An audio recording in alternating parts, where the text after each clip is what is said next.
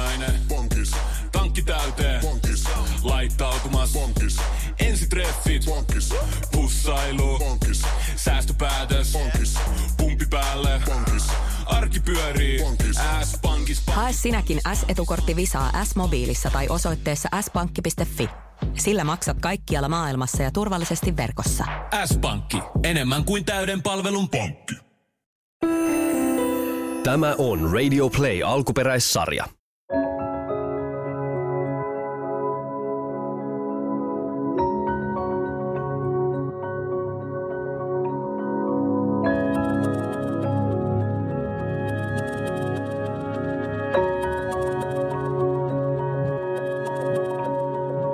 Että tätä rakasta työtä ja sytyttävää työtä ja kaikki ihmisyyden kerrokset läpäisevää työtä. Huh, on ollut isoja keskusteluita ja taas mä haluan jotenkin jakaa niitä, jotta me tultas asioista tietoiseksi silloin, kun meillä on mahdollista vaikuttaa niihin ja jotenkin nähdyksi se oma elämämme ja sen merkityksellisyys. Hyvänä aika, että meillä oikeasti on tämä ainutkertainen elämä. Miten me sytytetään itsemme sille meidän omalle elämälle? Valtavan tärkeä kysymys. Ne, mitä nyt on tullut keskusteltua potilaiden kanssa, on, on jonkun verran ollut tämän teeman ympärillä syvemminkin kuin, että mitä mä haluan ja voin vielä tehdä. Ne on todella pysäyttäviä hetkiä, kun me ollaan näin raakan kysymyksen äärellä. Ja mulla on hyvin se vielä se tietoisuus aina siitä, että kuka ihminen tulee. Jos hän on palliatiivisen hoidon varhaisemmassa vaiheessa, on vaikka kotihoidossa tai tulee jonkun järjestön kautta juttelemaan ja on tosiaan tämmöinen, että vielä on vaikka vuosia edessä, mutta silti se palliatiivinen hoito, tietoisuus siitä, että elämä on tosi rajallinen ja jonain päivänä ne hoitovaihtoehdot sairauteen loppuu. Ja silloin kun asetutaan miettimään, että mitä mä haluan vielä tehdä – niin kirjo on aika iso. Mutta sitten kun vaihdetaan saattohoitovaiheessa olevaan potilaaseen, joka esittää saman kysymyksen, mitä mä ainakin haluan vielä tehdä, ja jäljellä onkin vaikka se viikko tai kaksi, ne asiat muuttuu ja silti ne on aivan sen ihmisyyden ydintä ja ytimen äärellä olemista ja vielä niiden avainkokemuksien luomista ja, ja miettimistä. Välillä kun ollaan tilanteessa, että ei jakseta muuta – sen sairauden takia, kun olla vaan ja hengittää läpi yhden minuutin, läpi yhden tunnin tai läpi yhden päivän, niin on tosi tärkeää, että tämä kysymys, mitä mä jaksan ja haluan vielä tehdä, on siellä taustalla jossakin auttamassa jaksamaan ne vaikeimmat hetket läpi, kun vaikka se hoito aiheuttaa kipua ja väsymystä, toivottomuuttakin. Koska toivoahan meidän pitää myös luoda juttelemalla ja, ja se toivo rakentuu aina vähän sen mukaan, että kuinka paljon sitä aikaa on edessä, vuosia vai, vai kuukausia vai viikkoja. Mutta sitä toivoahan ei koskaan saa viedä pois, vaan se toivo jollain tavalla, kun on vakava sairaus, niin se muuttaa muotoonsa. Kun useinhan, kun ihminen saa vakavan sairauden, niin meillähän on se toivo siinä, että, että siitä vaikka parantuu tai, tai se on sillä tavalla – krooninenkin, että sen kanssa eletään normaalimittainen elämä. Mutta sitten kun ollaan tilanteessa, jossa me tiedetään, että elämän mitta on rajallinen ja, ja se sairaus johtaa kuolemaan, niin, niin sen toivon pitää antaa ikään kuin muuttaa muotoonsa. Se toivo voi olla siinä, että, että palliatiivista hoitoa saa koko ajan enenevästi, kun oireitakin tulee niin, että ne oireet ei vie koko elämän laatua, vaan sille elämälle jää tilaa sillä hyvällä oirehoidolla. Toivoa voi olla se, että voi olla läheisten kanssa hyvissä väleissä ja tekemisissä ja saa elää ihan normaalia elämää sen oman sairauden mahdollistamissa rajoissa. Uskaltaa tehdä asioita.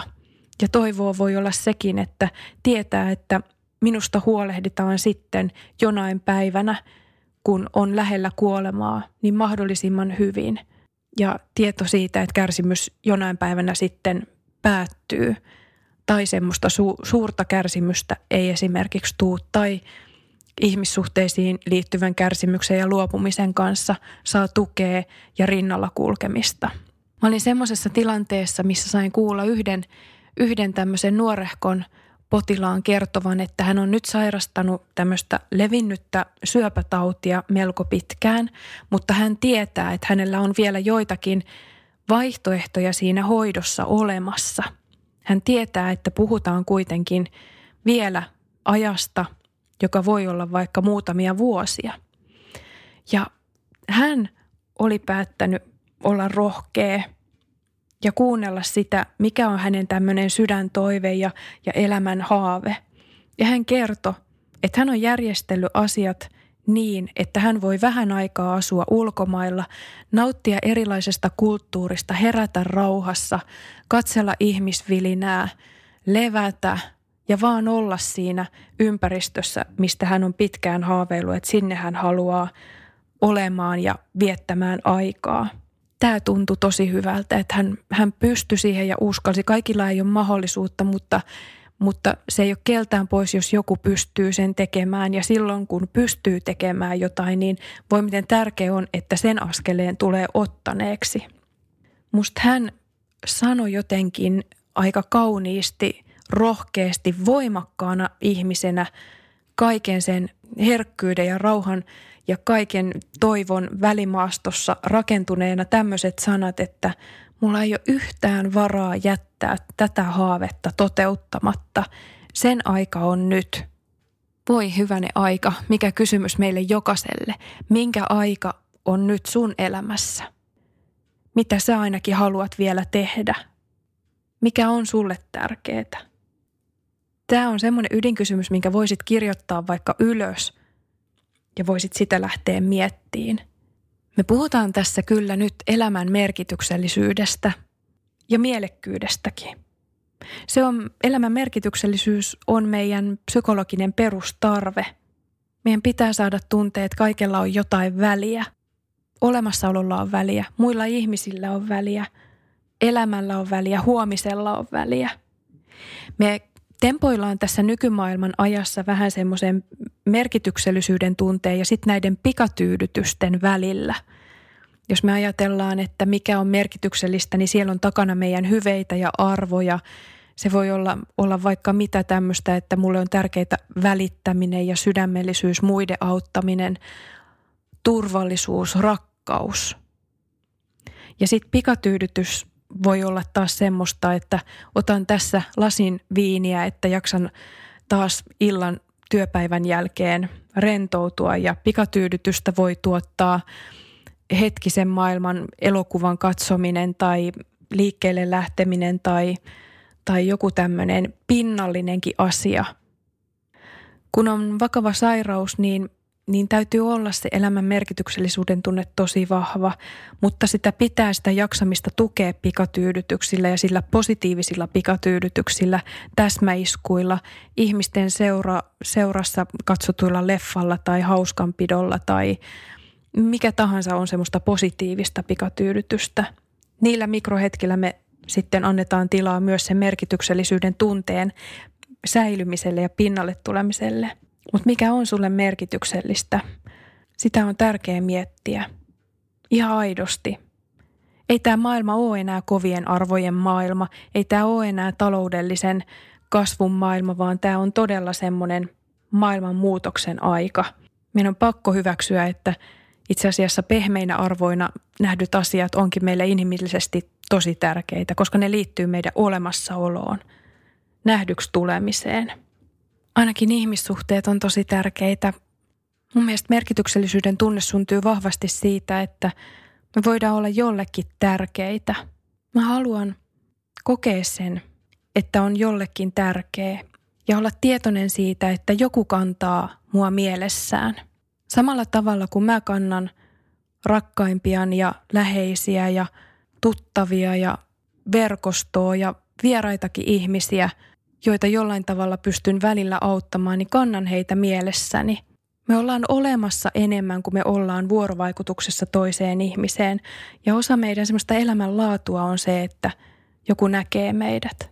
Eräässä tämmöisessä vertaistilaisuudessa, missä oli vakavasti edennyttä syöpää sairastavia ihmisiä paikalla, niin jaettiin sitä, että mistä se elämän merkityksellisyys – ja toivo ja elämänlaatu itse asiassa syntyykään, jos aina ei jaksa ja välillä jaksaa vähän ja välillä sitten lähes normaalisti, kun verrataan siihen aikaa ennen sairautta, niin mikä itse asiassa korostuu?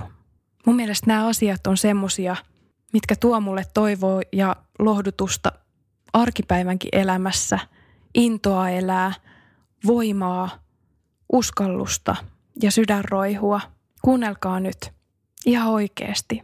Voisiko nämä koskettaa meidän elämää tai voitaisiko me nähdä nämä asiat jo nyt?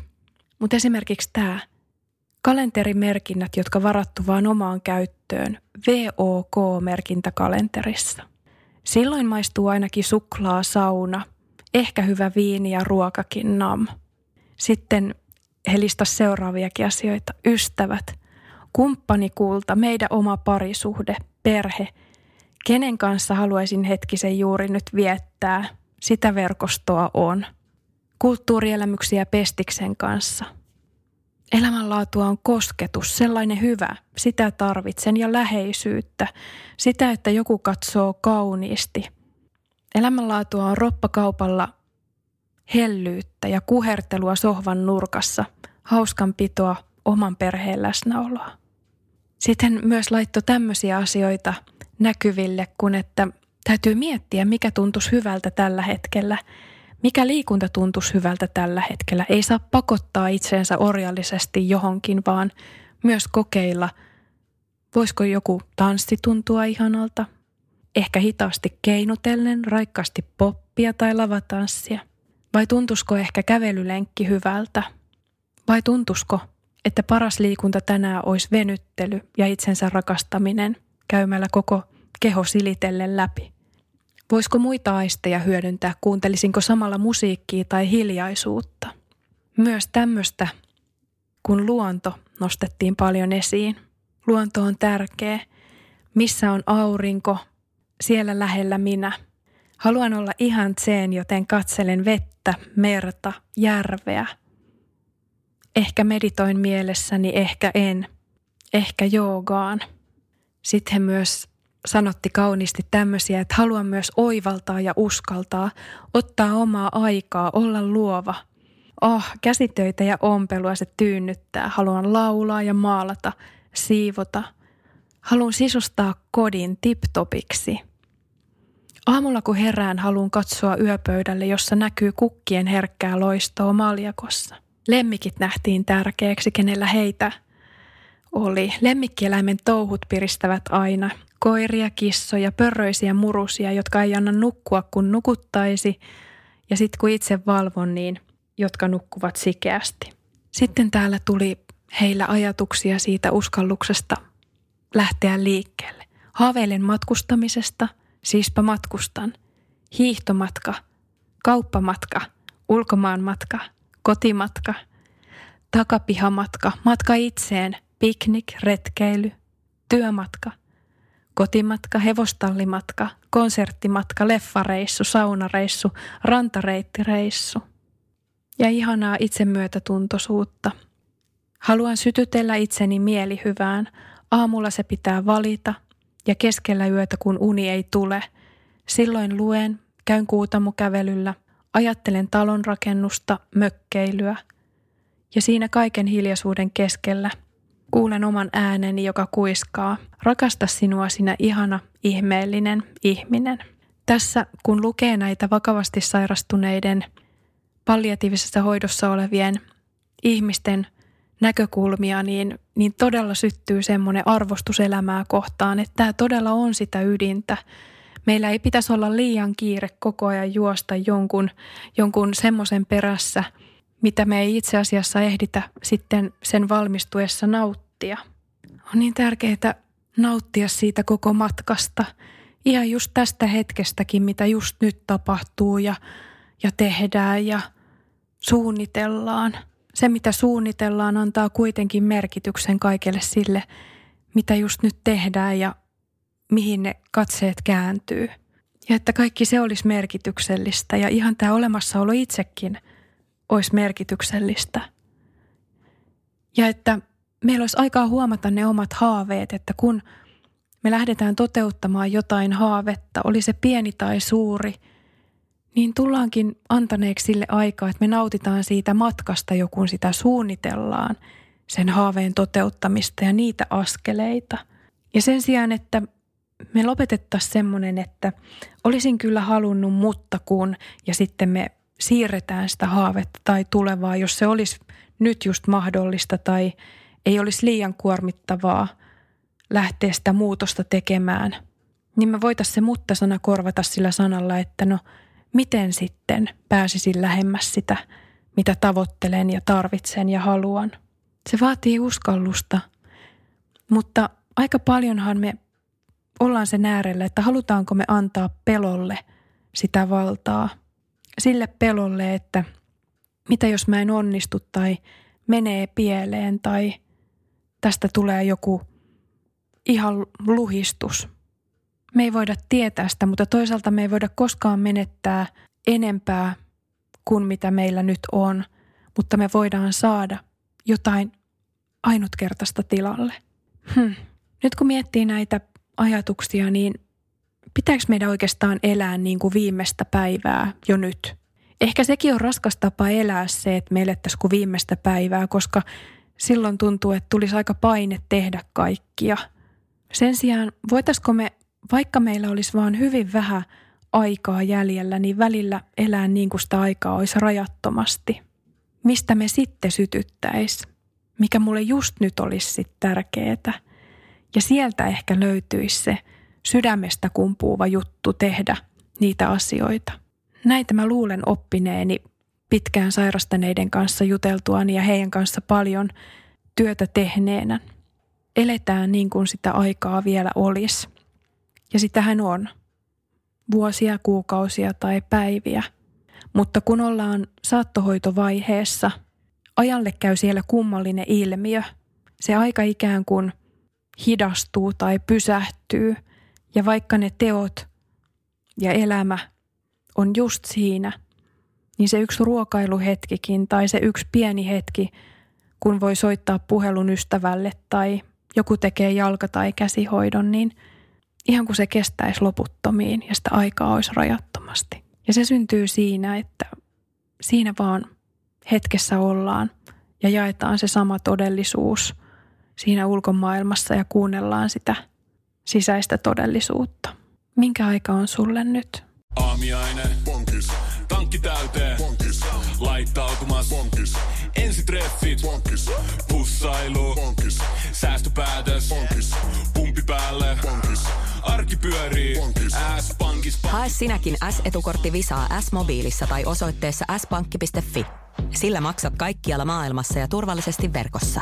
S-pankki. Enemmän kuin täyden palvelun pankki.